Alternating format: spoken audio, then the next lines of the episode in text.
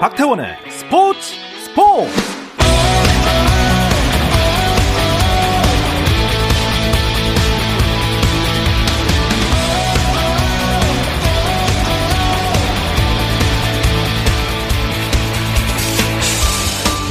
스포츠가 있는 저녁 어떠신가요? 아나운서 박태원입니다. 오늘 이슈들을 살펴보는 스포츠 타임라인으로 출발합니다.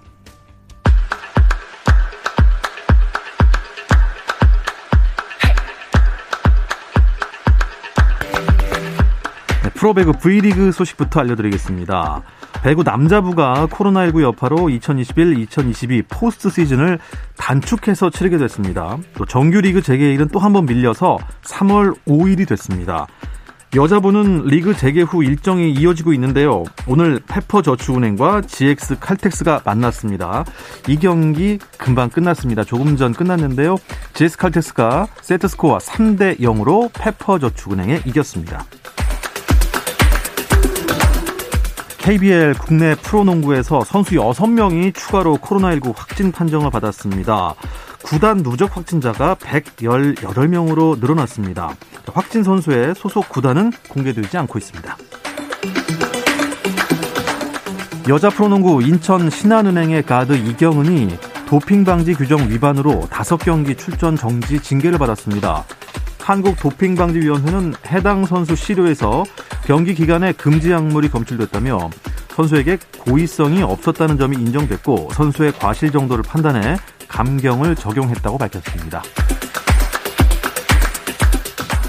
2022 베이징 동계올림픽에서 감동을 안겼던 빙상 스타들이 제103회 전국 동계체육대회 출전을 줄줄이 포기했습니다. 대한빙상경기연맹은 스피드스케이팅 이승훈과 쇼트트랙 이유빈이 기권 의사를 밝혔고 쇼트트랙 황대헌도 남자 500m 경기를 기권했다고 전했습니다. 마운드를 떠난 유희관이 마이크를 잡고 새 출발을 합니다. 유희관은 자신의 SNS를 통해 제2의 인생 첫걸음을 뗐다며 KBSN 스포츠와 함께한다고 밝혔습니다. 이로써 유희관은 해설위원으로 다시 야구장을 찾게 됐습니다. 공오균 전 프로축구 서울 이랜드 코치가 박항서 감독의 뒤를 이어 베트남 23세 이하 축구대표팀 지휘봉을 잡는다는 현지 보도가 나왔습니다. 베트남 축구협회 관계자는 모든 것이 잘 진행된다면 공전 코치가 23세 이하 대표팀을 맡게 된다면서 아직 정식 계약을 하지 않아서 발표는 할 수는 없다. 절차를 현재 진행하는 중이라고만 설명했습니다.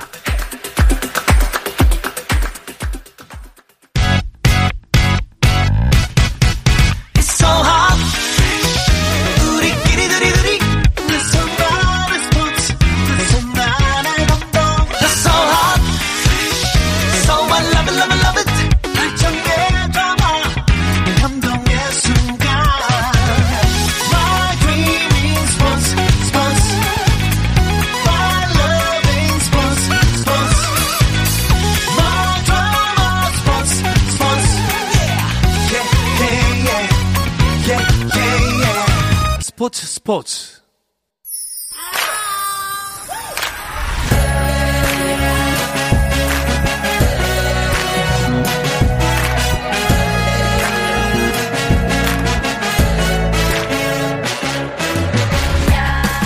목요일입니다. 목요일에는 보통 이제 해외 축구 이야기만 다뤘습니다. 라디오의 발롱도르를 꿈꾸는 랄롱도르 시간인데요.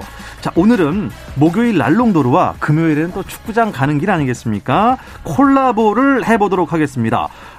이름하여 랄롱도르로 가는 길입니다.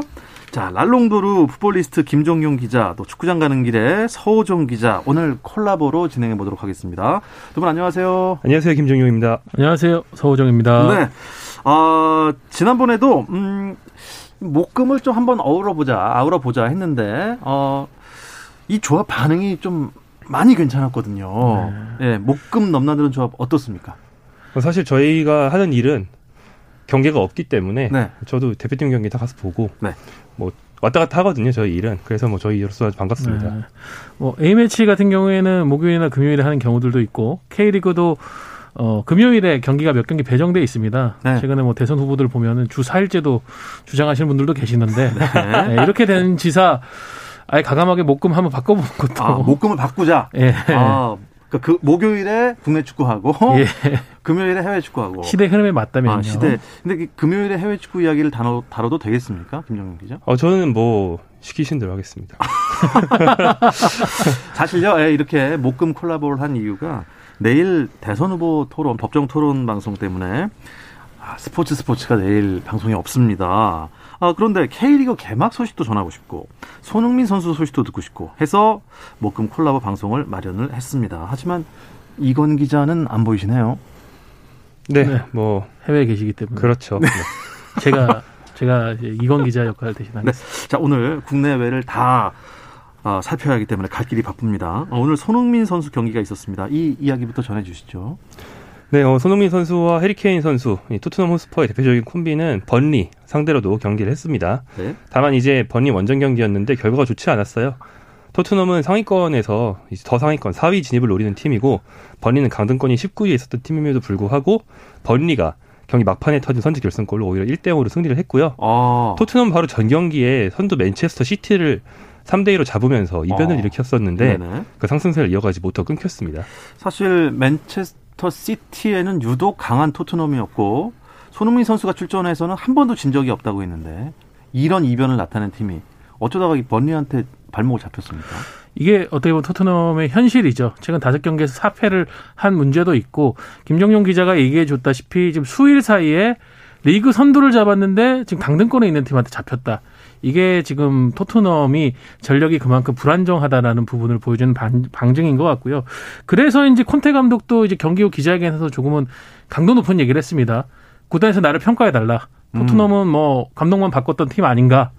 그렇다면 나도 뭐 물러날 수 있다라는 그런 어떤 좀 강도 높은 그런 발언으로 구단에 대한 좀 불만이나 아쉬움, 경기력에 대한 최근의 실망감 이런 것들을 두루두루 좀 보이는 파격적인 인터뷰를 했습니다. 강등권에 있는 번리에게 패했다는 것 많이 수치스러웠겠죠. 그런데 손흥민 선수의 활약은 좀 두드러지지 않았나 보죠? 네, 손흥민 선수가 슛을 아예 못했어요. 네, 그것만 봐도 뭐 큰 활약은 하지 못했다는 걸 확실히 알 수 있는데 사실 토트넘이 가장 어려워하는 종류의 팀인데요. 번리가 최하위 근처에 있는 굉장히 약팀이지만 득점이 정말 극도로 적어서 그렇지 실점이 토트넘보다 더 적어요.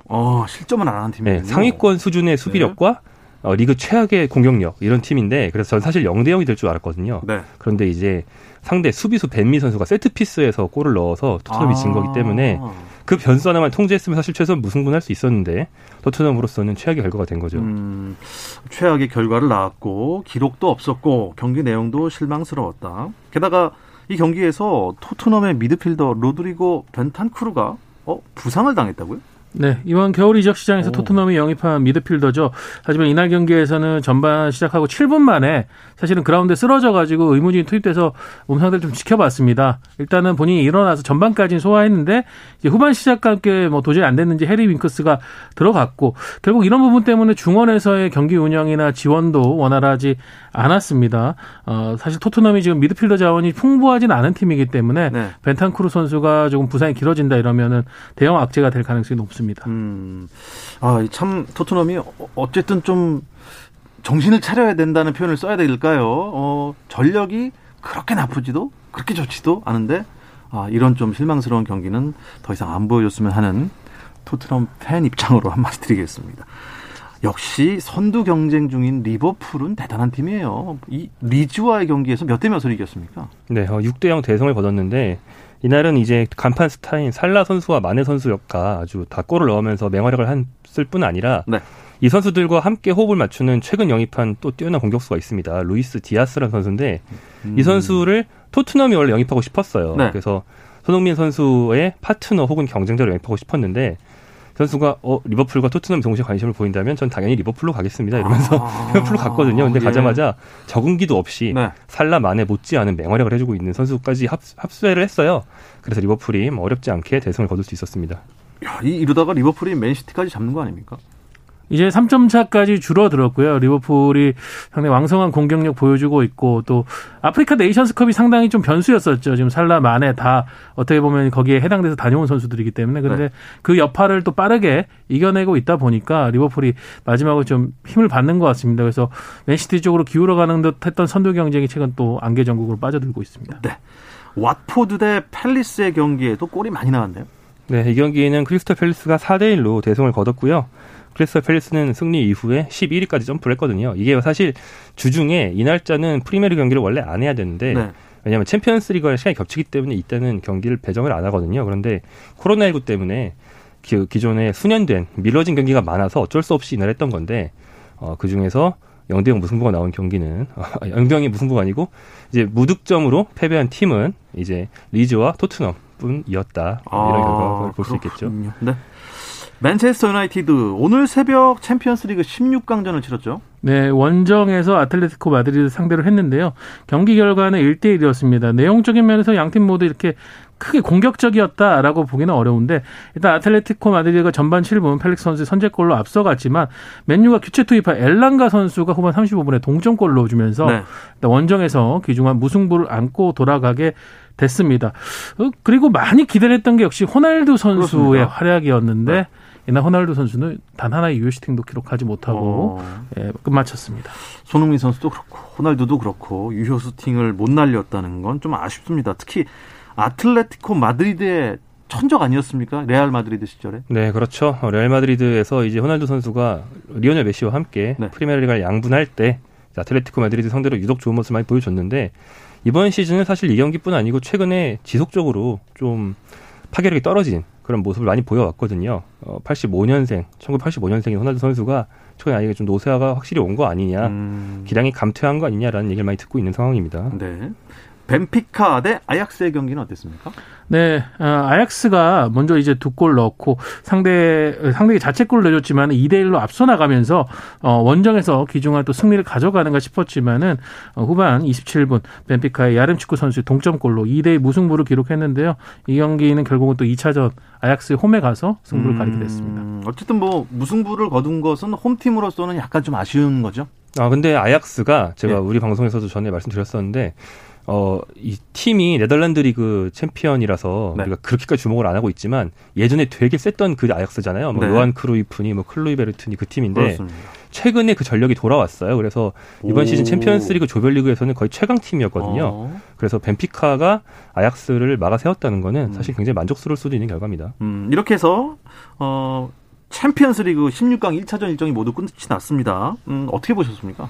역시 가장 크게 관심을 모았던 이제 파리 생제르맹과 레알 마드리드 경기는 이제 은바페 선수의 결승골로 파리 생제르맹 1대0으로 승리를 거두면서 유리한 고지를 밟았고요. 맨시티는 뭐 스포르팅 5대0을 대파하면서 순조롭게 나가고 있습니다. 리버풀도 인터밀란 네, 세리아 챔피언이죠. 2대0으로 원정에서 승리를 거뒀고 첼시가 이제 조 2위 팀으로 올라가 가지고 16강 대진이 꽤 잘 나온 편이죠. 리를 만났는데 역시 홈에서 2대0으로 승리를 거뒀고요. 다른 경기들은 다 무승부로 끝났습니다. 그래서 2차전 추이를 조금 더 지켜봐야 되는 상황입니다. 제가 아까 드린 말씀 좀 번복을 하겠습니다. 원정에 가서 무승부만 하고 와도 좀 유리한 거 아닌가 했는데 원정 다득점 규정이 폐지가 됐다고요? 네. 1, 2차전 합산 스코어가 같을 경우에는 네. 예전에는 이제 원정골을 많이 넣은 팀에 그렇죠. 예. 어드밴티지를 줬어요. 예를 들어서 두 팀이 똑같이 1승 1패를 했고 똑같이 한 골차 승리를 거뒀다. 이럴 경우에는 내가 홈에서는 이제 한 골을 내주고 원정에서 네 골을 넣었다면 원정 골을 많이 넣은 팀에게 어드밴티지를 주는 방식이었거든요. 그렇죠. 지금 그게 폐지돼서 네. 홈 원정 결과가 뭐 1승 1패거나 2무거나 했을 때 득실차가 똑같으면 연장전으로 가는 걸로 규정이 바뀌었습니다. 아마도 이제 기존에는 홈에서 1대0 승리를 노리는 팀들이 굉장히 많았어요. 왜냐하면 네. 홈에서 무실점 승리가 굉장히 중요했기 때문에. 예. 근데 지금은 점수 차만 따지는 거지 홈 몇 실점은 따지지 않는 게 돼서 조금은 예전보다 공격적인 경기를 볼 수 있지 않을까라는 기대하에 이런 변화를 가져왔습니다. 그렇군요. 그러면 그래도 승부가 나지 않으면 뭐 승부차기 합니까? 네, 그렇죠. 연장전 이후에 승부차기로 넘어가게 됩니다. 좋습니다. 챔피언스리그 결승전 장소를 알아보니까 러시아의 상트페테르부르크라고 제가 들었는데 지금 상황이 안 좋지 않습니까? 러시아가 오늘 우크라이나를 침공한 상황에서 그렇죠. 결승전 장소를 좀 바꿔야 된다 이런 의견도 나오고 있는 것 같아요. 그렇습니다. 뭐 지금 러시아의 푸틴 대통령이 우크라이나 내에서의 군사작전을 허용을 했기 때문에 전운이 감돌고 있는 상황이고 사실 이제 경기 장소하고 또 우크라이나 쪽하고 그렇게 거리가 멀진 않습니다. 분명히 거리는 있지만은 선수들의 안전을 담보할 수 있느냐라는 이슈가 발생할 수 있기 때문이거든요. 일단 우에파는 좀 주의 깊게 모니터링을 하면서 결승전 개최지 이동 가능성도 고려를 하고 있고, 일각에서는 만약에 옮기게 된다고 한다면은 런던의 이제 웸블리 스타디움에서도 할 수 있다 이런 얘기를 하지만은 우에파는 일단 공식적인 입장은 일단은 변동 없이 계속 상황을 지켜보겠다라는 입장을 밝히고 있습니다. 여담으로 이제 우크라이나에서도 기라성 같은 축구 스타들이 많이 있었잖아요. 예를 들어서 이제 안드리 셰프첸코라든가 이런 이제 우크라이나 스타들이 뭐 보통 정치적인 발언을 잘 안 할 텐데 이거는 자기 모국에 거의 뭐 존망이 걸린 일이 생겨버렸으니까 각자 소셜미디어나 이런 채널을 통해서 어떤 애국심을 밝히기도 하고 뭐 자기 나라를 지키고 싶다는 뜻을 밝히기도 하고 이렇게 목소리를 내고도 합니다. 야, 어떻게 될지 참. 챔피언스리그 결승전 장소는 바뀌게 될지 이것도 좀 주목을 해봐야겠고요. 다시 우리나라 유럽파들 이야기로 돌아와서 손흥민 선수는 좀 못했고요. 번리전에서. 다른 우리나라 유럽파 근황은 어떻습니까? 네, 아무래도 가장 관심을 모은 선수는 황희찬 선수겠죠. 황희찬 선수가 최근 있었던 토트넘과의 경기에서 이제 부상에서 회복되면서 교체 출전해서 눈길을 많이 끌었었는데요. 주말 경기를 준비를 하고 있고요. 또 울버햄튼은 이제 주말에 아스널을 원정에서 상대를 합니다. 내일입니다. 금요일 새벽 4시 45분에 일단 경기가 열리고요. 이 경기에서 황희찬 선수가 어느 정도 활약을 해줄지 좀 관심을 가져봐야 될 것 같고, 그리고 바로 또 일요일에도 한국 시간으로 밤 11시에 웨스트햄 원정, 두 경기 연속 이제 런던으로 원정을 떠나야 되는 상황입니다. 이 두 경기가 지금 울버햄튼의 흐름세에는 상당히 중요한 영향을 미칠 경기들입니다. 다른 유럽파들은 스케줄이 어떻죠? 다가오는 주말에요. 네, 일단 토요일 밤에서 일요일 새벽으로 넘어가는 밤에 토트넘이 금세 경기를 또 합니다. 토요일 밤 9시 30분에 리즈 유나이티드 원정을 갔는데 아까 얘기한 그 대패를 당한 리즈잖아요. 둘 다 지금 하락세에 있는 팀들끼리 만나게 되는데 토트넘이 둘 중에 먼저 반등을 해야 되겠죠. 우리 입장에서는요. 예. 그리고 이제 같은 날 오후 10시에 이강인 선수가 마요르카 소속인데 전에 뛰던 또 친정팀이라고 쓰는 게 발렌시아잖아요. 발렌시아와 홈경기를 갔습니다. 이게 상당히 관심이 가고요. 그리고 이제 토요일 밤 11시 30분에 프라이부르크와 헤르타 BSC가 연기를 해서 이게 원래는 정우영 선수와 이동준 선수의 코리안 더비가 됐어야 했어요. 근데 이제 이동준 선수가 최근 코로나19 확진으로 결장할 것이 거의 확실시 되기 때문에 아마 이 더비는 무산될 것 같습니다. 예, 그럼 정우영 선수는 나오는 겁니까? 정우영 선수는 최근 선발과 교체를 오가고 있긴 하지만 거의 무조건 나오니까 정우영 선수는 볼 수 있을 겁니다. 네. 유럽파들도 이제는 뭐 이름들을 들어보면 세대 교체가 다 된 것 같아요. 예전에 유럽에 있던 선수들이 이제는 다 K리그로 복귀를 하는 그런 모양새인 것 같습니다. 구자철 선수 돌아옵니까? 네, 어제였죠. 제주 유나이티드. 구자철 선수가 이제 K리그에서 4년을 뛰었습니다. 2007년부터 2010년까지 4년을 뛰었는데, 온전히 이제 제주에서만 뛰었었거든요. 그 친정팀이라고 할 수 있는데, 제주군에서 어제 이제 공식 보도자를 통해가지고, 구자철 선수가 K리그로 돌아오고, 제주에서 이제 뛰게 될 것이다라는 얘기를 했습니다. 사실은 아직 오피셜이라고 표현하기는 좀 그래요. 왜냐하면은 연봉 협상을 비롯한 일단 개인 협상 부분이 조금 남아 있거든요. 하지만은 선수와 제주 구단이 큰 틀에서 합의를 했기 때문에 일단 구단에서는 많은 관심들이 쏟아지다 보니까 먼저 선제적으로 발표를 한 것 같고요. 구자철 선수는 오늘 이제 카타르에서 국내로 들어왔습니다. 귀국을 했고 자가격리 기간을 거친 동안에 제주구단과 이제 1년의 협상을 마무리 짓고 자격리를 마친 뒤에 제주로 또 이동해서 입단식을 가질 예정입니다. 야, 구자철 선수의 복귀 생각도 못했는데요. 약간 좀 K리그 스토리가 좀 풍성해지지 않을까요? 네, 그렇죠. 그 기존에 기성용, 이청용 선수가 차례로 복귀했을 때도 와, 기성용과 이청용의 맞대결 이거에 대해서 우리가 정말 관심을 많이 가졌거든요. 근데 이번에는 이제 또 구자철과 기성용의 맞대결이다. 이것도 정말 우리가 주목할 수밖에 없는 경기인데 이 두 선수는 우리가 익히 알고 있는 그 런던 올림픽 동메달 때의 그 거의 리더격으로서 함께했던 동료들이기도 하고 절친이죠. 그래서 예전에 한참 두 선수 소셜미디어 많이 할 때 그 기성용 선수가 구자철 선수 얼굴에 한라봉 합성한 거 올려가지고 구자봉이라는 별명도 만들고 그랬거든요. 이 선수들이 절친이네요. 네, 티격태격하는 모습이 대중들한테도 정말 잘 알려져 있어서 관심이 많이 가고요. 또 이제 뭐 런던 세대 대표팀 전 동료들과의 만남은 다 재밌겠지만 제가 또 하나 좀 기대하고 있는 거는 홍정호 선수와의 맞대결인데 홍정호와는 대표팀에서 같은 세대 동료였을 뿐 아니라 제주 유나이티드가 2010년도 돌풍을 일으켰을 때 간판 유망주로서 정말 맹활약을 같이 했었고 그걸 기반으로 차례로 유럽으로 진출했던 선수들이거든요. 이 홍정호 선수가 친정팀이라고 할 수 있는 제주와의 경기가 그동안 크게 주목받지 않았는데 구자철이 있는 제주와의 맞대결이라면 또 다를 것 같습니다. 좋습니다. 제주 구단이 뭐 선수 영입부터 해서 초반부터 아주 그냥 폭풍 영입팀이다. 그래서 이제는 뭐 울산과 전북의 양강이 아니고 제주까지 껴서 3강으로 가겠다 했지 않습니까? 네. 구자철이 끼면은 어떻게 얘기가 좀 될까요? 네, 제주가 이제 지난 시즌 주축 멤버들, 뭐 주민규, 이창민, 뭐 김호규 이런 선수들을 온전히 남기고 거기다가 윤빛가람, 그렇습니다. 최영준, 뭐 이지솔, 김동준 등을 보강하면서 정말 전북과 울산을 위협할 수 있는 팀이라는 지금 평가를 받고 있는 상황에서 구자철 선수까지 오게 됐기 때문에 야 이건 정말 화려한. 그렇죠. 스쿼드를 갖추게 됐다라고 네. 하는데 남길 감독은 하지만 또 나름대로 고민이 있는 것 같습니다. 지난 주말 열렸던 개막전에서 남길 감독의 고민이 확인이 된 게 있거든요. 지금 윤빛가람, 이창민, 최영준이라는 리그 정상급 미드필더의 완벽한 조합을 지금 아직은 찾지를 못한 상황이에요. 근데 구자철 선수의 주 포지션이 어딥니까? 미드필더죠. 그렇죠. 그렇게 되면은 지금 현재도 아직은 완전히 교통정리가 끝나지 않은 미드필더 구성인데 여기에 또 구자철 선수가 왔기 때문에 반갑기도 하면서도 또 남길 감독의 하나의 또 숙제가 주어진 거죠. 어떤 최적의 조합을 찾을 것인가. 이 부분에 대한 고민은 또 제주가 풀어내야 전북과 울산을 흔드는 확실한 위협 경쟁자가 될 것 같습니다. 그러니까 좀 단적으로 얘기해보면 남길 감독이 제일 좋아하는 게 미드필더를 2명 쓰는 종류의 전술이거든요. 예. 근데 벌써 지금 아까 3명 있다고 그랬잖아요. 네. 이 3명을 동시에 쓰는 것도 머리가 되게 아파요. 구자철이 오면 4명이 된단 말이에요. 그렇습니다. 뛰어난 미드필더 4명을 동시에 기용하는 거는 어느 감독도 쉽지 않은 일이기 때문에 지략이 정말 중요해졌습니다. 그럼 그냥 4-4-2로 한 다음에 2명 좀 처지게 하고 네. 2명 좀 위로 올리고. 제가 축구 게임에서 기용하면 그렇게 하면 이깁니다. 그렇죠. 능력치가 높으니까. 네. 네. 네. 근데 과거에 레알 마드리드가 이제 그랬던 시절이 있었죠. 지단, 피구, 베컴 뭐 정말 세계 최고의 미드필더를 다 데려왔는데 네. 정작 이 선수들 모두 다 공격적이고 화려한 선수들이다 보니까 헌신할 선수가 없어서 힘든 시간을 보냈었습니다. 어쨌든 뭐 구자철 선수는 바로 투입은 안 될 거 아닙니까? 언제쯤 볼 수 있을까요? 일단 3월 중순에 그러니까 자가 경기 풀리고 나서 바로 있는 홈 경기에서 이미 팬들과 인사를 먼저 하겠다라고 발표를 벌써 했고요. 그다음에 계약되고 팀의 합류 속도를 봐야 될 텐데 구자철 선수의 마지막 공식 경기가 12월 말이었어요. 그 뒤로 공식 경기가 없었기 때문에 네네.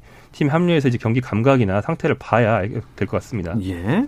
자, 그리고 해외파였던 이승우 선수, 김영권 선수도 이제 K리그로 복귀를 했는데 개막전 활약은 어땠습니까? 올 시즌 유달리 해외에서 활약하고 있던 이름값 높은 선수들이 국내로 많이 돌아왔죠. 대표적인 선수가 바로 이승우 선수, 김영권 선수였는데 이승우 선수는 이제 수원FC 소속으로 전북과의 개막전 원정 경기에 갔습니다. 전반엔 나서지 못하고 이제 후반 시작과 함께 투입이 됐는데요. 네. 사실 김도균 감독이 이승우 선수의 컨디션에 대해서는 좀 조심스러운 상황이었어요. 아직 한 60에서 70% 수준이다. 5월 이후에 완전히 몸 상태가 올라올 것 같다고 했는데 웬걸요. 이날 이제 투입이 됐는데 상당히 공격적이고 저돌적인 돌파를 몇 차례 보여주면서 이승우 특유의 그. 네. 네. 그래서 이제 보는 이들의 함성을 또 자아내게 만들면서 기대감을 높였습니다. 김영건 선수는 뭐 예상대로 변함없이 선발 출전을 했는데 네. 역시 왼발에서 나오는 양질의 빌드업 그리고 안정적인 수비력을 보이면서 왜 홍명보 감독이 이 김영건 선수를 데려오기를 그토록 원했는지 증명해 보였습니다. 그래서 개막전 리뷰를 한번 해보도록 하겠습니다. 이승우 선수가 열심히 뛰었던 수원FC와 저번 시즌 챔피언 전북과의 경기 어땠습니까? 네, 이게 사실 개막전 공식 개막전이라는 게 관심을 많이 받기 때문에 네. 약간 일부러 제일 관심이 많이 갈 만한 경기로 배치를 한 거예요. 왜냐하면 전북현대에는 백승호 선수가 있어서 그렇습니다. 이승우와 백승호, 이 바르셀로나 유소년 팀에서 동고동락했던 두 선수의 맞대결이었거든요. 그렇죠. 그리고 이제 지난 시즌에 수원FC가 전북을 상대로 한 번도 안 졌어요. 오히려 상대전적 우위에 있어서. 그런가요? 네. 그래서 와, 이 친구인 김종용 감독이 김상식 감독보다 지략으로 앞서 있다. 최소한 맞대결에서는 이런 일 많이 했었는데 이번에 그걸 뒤집었어요.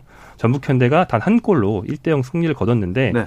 뭐 아까 말씀하신 그 이승우 선수의 활약이 있었지만 이승우 선수가 페널티킥을 얻었어야 하는 상황인데 얻지 못했다라고 팬들이 이제 논란을 제기한 장면도 있었고 그거에 대해서 이제 심판 협의회 측에서 정심이었다. 그러니까 오심이 아니었다라고 해명하는 장면도 있었고요. 굉장히 많은 이야기거리를 나오면서 공식 개막전은 전북의 승리로 끝났습니다. 네, 전북이 수원FC의 1-0으로 이긴 개막전이었고요. 인천과 수원, 대구와 서울도 만났죠? 네, 여기서 좀 예상과 다른 결과가 나오는데 일단 제가 인천과 수원의 경기를 얘기를 해드리면요. 인천이 후반 막판 종료 직전에 터진 무고사 선수의 결승골로 수원의 1-0 승리를 거뒀습니다. 인천이 개막전에서 승리를 거둔 게 무려 12년 만이라고요. 12년이요? 거의 5,000일 만에. 5,001. 네. 와, 그럼 11년 동안은 그냥 그렇죠. 개막전은 무조건 지는 거였습니까? 네. 노래 뭐 1,000일 동안도 있는데 5,000일 동안 지금 기다린 동안. 끝에 개막전에서 드디어 인천 팬들이 승리를 맛봤는데 사실 이날은 큰 변수가 하나 있었습니다. 전반 시작하고 3분 만에 수원이 다시 야심차게 영입한 미드필더 사리치 선수가 햄스트링 부상으로 교체돼 나갔고요. 또 전반 15분에는 국가대표 공격수죠. 김건희 선수가 강민수 선수 앞에서 시저스킥을 시도하다가 발이 강민수 선수의 앞면을 강타하는 바람에 퇴장을 당했습니다. 퇴장을 당했군요. 네, 그래서 인천이 수적 우세를 가지면서 이명주 선수 새롭게 영입했는데요. 이명주 선수 중심으로 수원을 계속 몰아쳤고 결국 종료 직전에 무고사 선수의 골이 터지면서 1대0 승리를 거둘 수 있었습니다. 그리고 대구 대 서울은요? 네, 서울이 2대0으로 승리를 했는데 이것도 대구가 지난 시즌 상위권 팀이었기 때문에 그렇습니다. 서울이 원정에서 이길 거라고는 예상하기 쉽지 않았어요. 하지만 지난 시즌 후반기부터 안익수 감독이 부임하고 나서 줄곧 상승세를 타온 서울은 정말 강했고요. 정영욱 선수와 나상호 선수 이 두 국가대표 공격수 역시 국가대표들이죠. 국가대표 공격수들의 득점이 터지면서 대구 원정에 승리를 했습니다. 네, 일요일 있었던 세 경기는 시간이 별로 없기 때문에 좀 간략하게 설명 부탁드립니다. 네, 강원이 홈에서 성남 상대 2대0 승리를 거뒀습니다. 이야, 사실 전체적인 경기 분위기는 성남이 우세했었는데요. 강원이 상대 실수를 놓치지 않고 선제골을 넣었고 그 뒤에 이제 김대호 선수의 세기골이 터졌는데 역시 최용수 감독다운 실리축구가 나왔습니다. 그리고 제주는 홈에서 0대3으로 졌죠. 석점이나 내줬어요. 예, 아까 전에 저와 김종용 기자가 미드필드 조합에 대해서 지금 남길 감독이 아직 답을 찾지 못했다고 했는데 이날 최영준 선수를 수비수로 썼어요. 그 정도라 미드필더 쪽에 대한 고민이 높거든요. 그 부분을 김규동 감독의 포항이 잘 공략하면서 세 골차 완승을 거뒀고요. 울산과 김천 상무의 경기. 김천이 후반 이른 시간 하창래 선수의 퇴장으로 수비수가 부족한 상황이었음에도 잘 버티면서 울산 원정에서 승점 1점을 거두면서 0대0 무승부를 기록했습니다. 네. 어쨌든 오늘 목요일에 발롱도르와 금요일에 축구장 가는 게 콜라보를 해봤는데 왜 목, 금, 이틀에 나눠서 축구 얘기를 하는지 오늘 알겠습니다. 30분이 너무 짧습니다. 네, 할 얘기가 너무 많은데. 저희 말 되게 빨리 한 것 같아요. 오늘. 네. 네. 오늘 거의 속사포 랩처럼 해주셨는데 이렇게 축구 얘기는 할 게 많습니다. 시간이 야속합니다. 이야기를 끝으로 랄롱도르와 축구장 가는 길의 콜라보 랄롱도르 가는 길은 마무리하겠습니다. 서호정 축구 전문 기자, 풋볼리스트 김종용 기자 두 분 고맙습니다. 고맙습니다. 고맙습니다. 내일은 대선 후보 법정 토론 방송 관계로 스포츠는 하루 쉽니다. 저는 주말을 지나 월요일에 다시 찾아오겠습니다. 박태원의 스포츠!